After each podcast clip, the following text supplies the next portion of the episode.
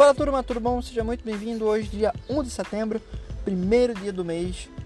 É, eu quero compartilhar com vocês algo que eu sempre bato na tecla.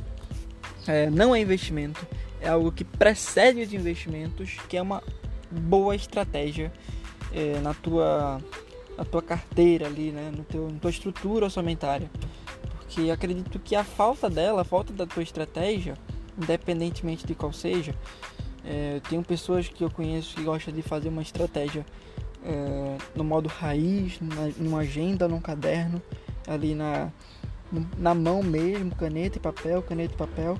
Tem pessoas que gostam de fazer é, numa planilha organizada tudo mais, mas o que se entende é fazer o planejamento da sua carteira de forma minuciosa, é, definindo parâmetros de gastos de forma periódica ela é muito importante.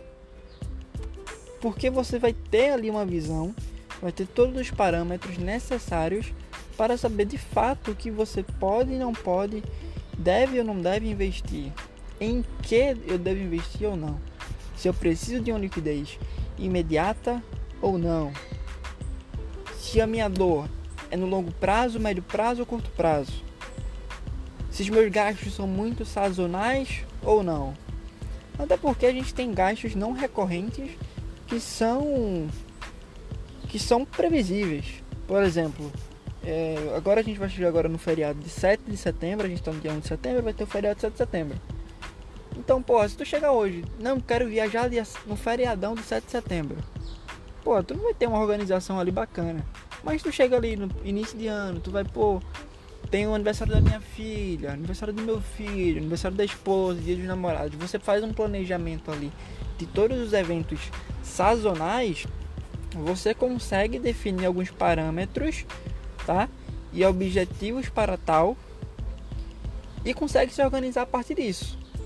Então, por isso que quando você vai fazer uma estrutura orçamentária, um planejamento, que sim é uma parte chata, uma parte que, que leva um tempo, é, não precisa ser feita de um dia para noite, pode ser feita assim durante um período. Eu faço um pouquinho aqui, vou estudando durante o mês, o quanto é que eu gasto. Esse mês aqui eu vou anotar. Passo ali dois meses anotando porque eu vou entender o que é um gasto recorrente ou não.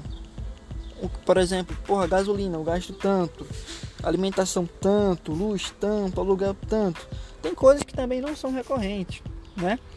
É, viagens, por exemplo. Então, você ter esse planejamento em mente, né, anotado ou planejado numa planilha, seja qual for, eu não estou aqui dizendo para você fazer todos os dias do ano, 365 dias do ano, você fazer é anotar todos os gastos de todos os ativos, todos os passivos de forma minu minuciosa. Porque sinceramente, vida real, isso não existe. Isso não existe. Porque a gente vai falhar algum dia, vai falhar de alguma forma. Mas se você tem ali uma média é, um mês não, mas a partir de dois meses a três você consegue ter uma noção boa do quanto você gasta de forma recorrente e não recorrente. Aí sim você consegue planejar os eventos é, de forma de curto prazo, médio prazo e longo prazo, né? Mas eu acredito também que o, o médio prazo e curto prazo, por exemplo, viagens, aniversários e comemorações, é, são, muito, são muito importantes. E aí o pecado de, da maioria das pessoas. Não fazer esse planejamento. Porra, tu sabe que vai ter aniversário da tua filha, do teu filho, da tua esposa, e você sempre gosta de viajar, por que não fazer este planejamento? Sabe? Então, foca no processo de estruturação de carteira. A gente tá dia 1 de setembro, mas não fica nessa do ah, ano que vem eu começo a me organizar melhor. Ah, ano que vem, ano que vem, ano que vem. Não, começa hoje. Hoje é dia 1 de setembro, é quarta-feira, começa hoje tá? Qualquer coisa, fala comigo. Tô aqui para sanar tuas dúvidas. Liga para mim, você tem meu contato. OK? Forte abraço e excelente mês para todos nós. Tchau, tchau.